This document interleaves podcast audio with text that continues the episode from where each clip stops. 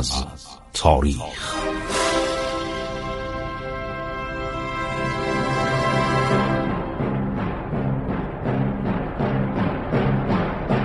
کاری از گروه جوان و اندیشه رادیو جوان.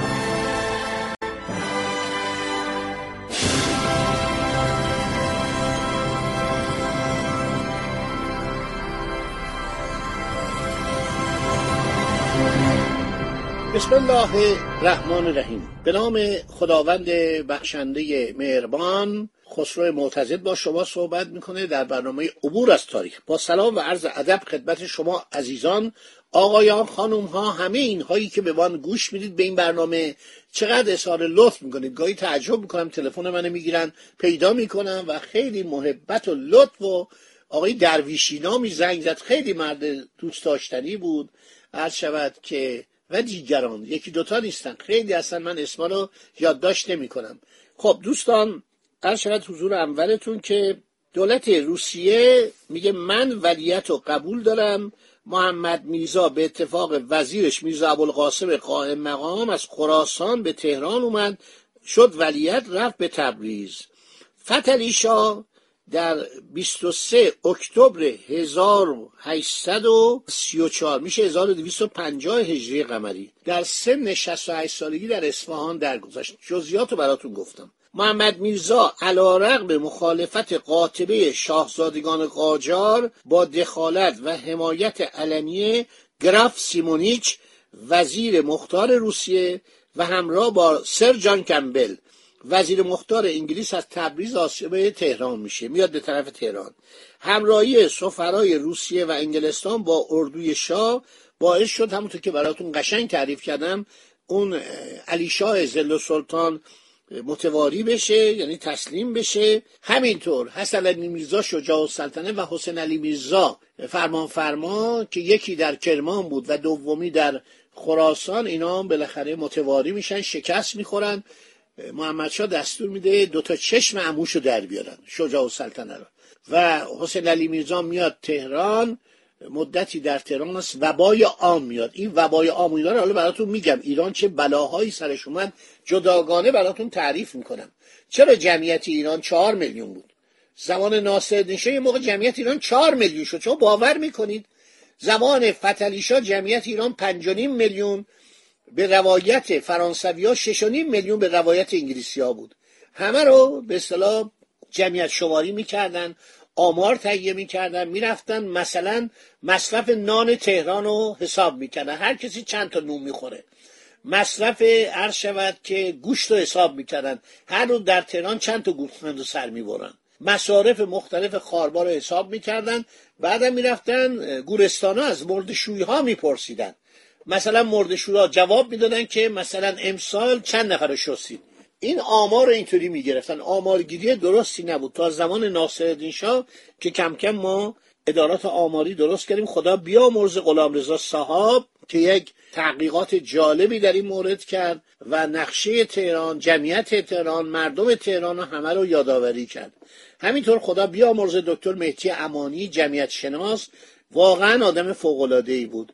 و تمام آمار جمعیتی تهران رو پیدا کرد که در تهران مثلا مردم چند نفر مالک بودن. زمان ناصرالدین شاه. چند نفر عرض شود که اجاره نشین بودن. محلات تهران نقشه های تهران همه اینا رو کم کم پیدا کردن. شهرستان هم همینطور. عرض شود که خدا بیامرز دکتر حبیب زنجانی حبیب الله زنجانی که کتاب مفصلی درباره جمعیت نوشته. و خدا زنده نگه داره دکتر محمد حمید میرزایی رو که یکی از جمعیت شناسان سرشناس کشوره اینا همه کتاباشون رو برای من میفرستن. لطف کردن به من. من اغلب این کتاب جمعیتی رو دارم. مخصوصا دکتر زنجانی و دکتر خدا بیامرز. عرض شود مهتی امانی. خیلی زحمت کشتن. و خدا طول عمر بده به دکتر میرزایی که الان هم داره این کارا رو می‌کنه. کتابای خیلی جالبی نوشته.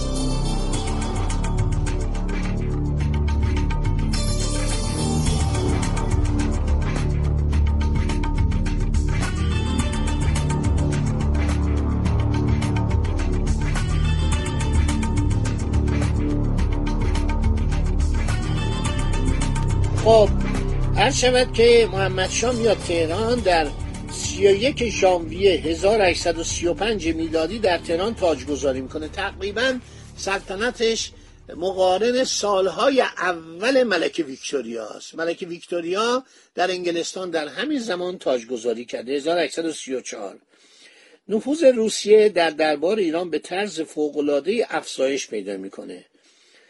این هم باعث نگرانی انگلستان میشه که نسبت به مقاصد نهایی روسیه در مورد افغانستان و هندوستان بیم داشت. در دسامبر 1834 لورد پالمرستون این اسمش خیلی معروفه این پالمرستون یه سیاستمدار بزرگی بوده خیلی هم ضد ایران بوده.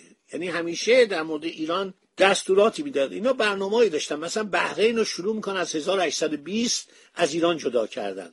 همینطور در جنوب خلیج فارس با این شیخ نشینا قراردادایی میبندن اینا نیروی دریایی قوی داشتن نیروی دریایی اینا بادبانی بود.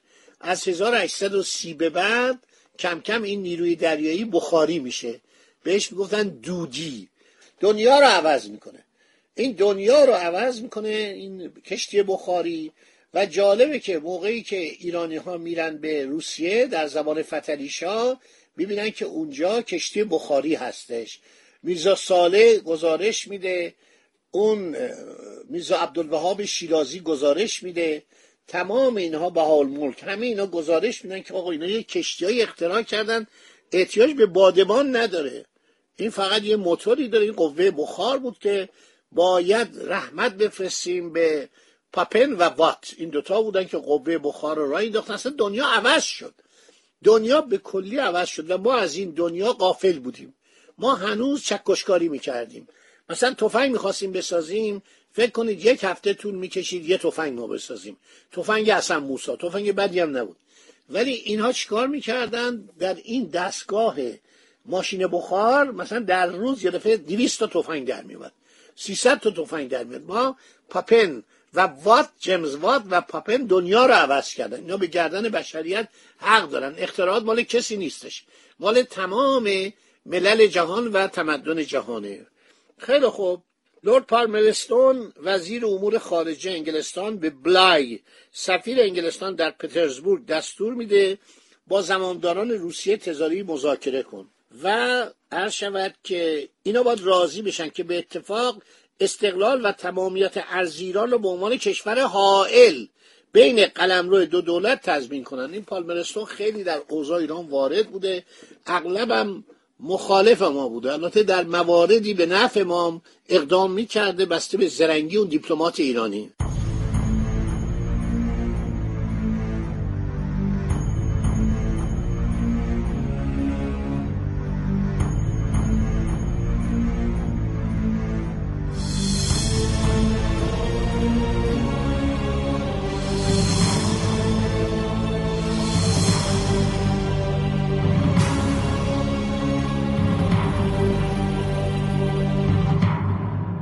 روسا نمی‌خواستن که انگلستان ایران رو تصرف کنه انگلیسی هم نمی‌خواستن. انگلیسی ها بیشتر به منابع ایران توجه داشتن به تجارت ایران.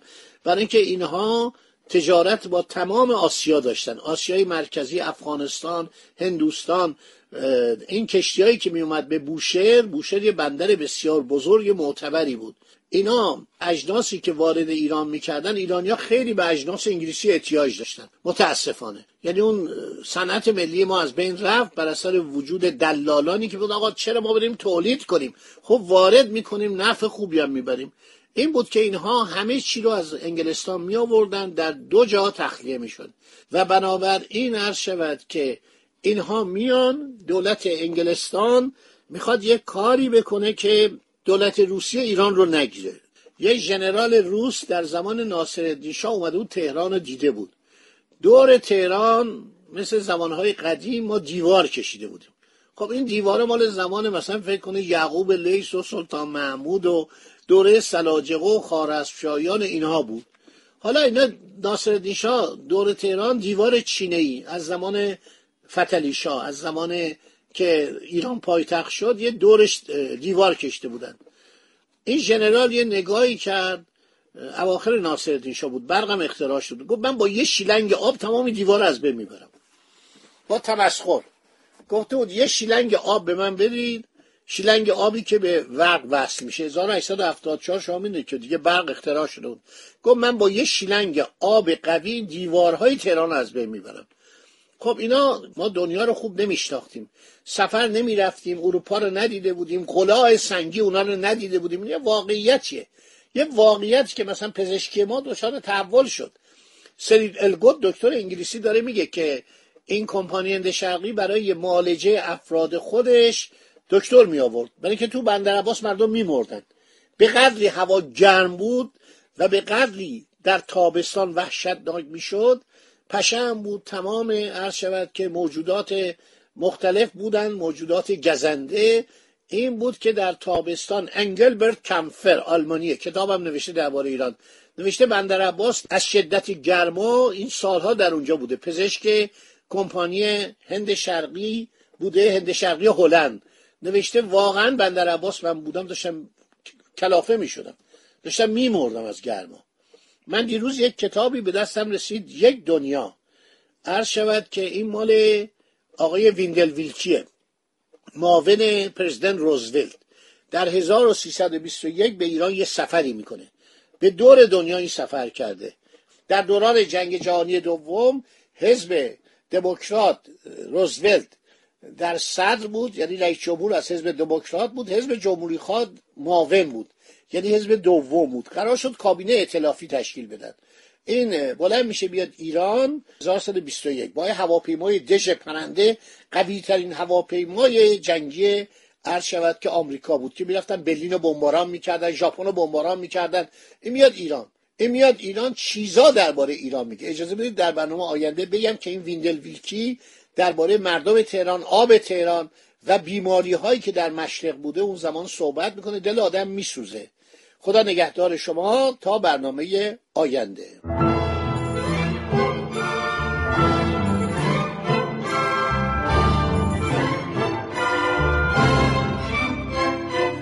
عبور از تاریخ.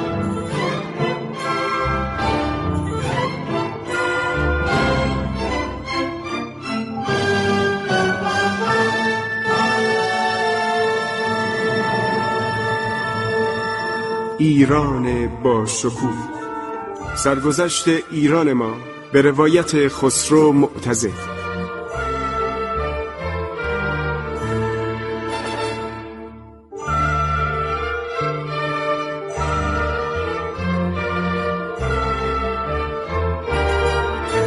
عبور از تاریخ با رادیو جوان.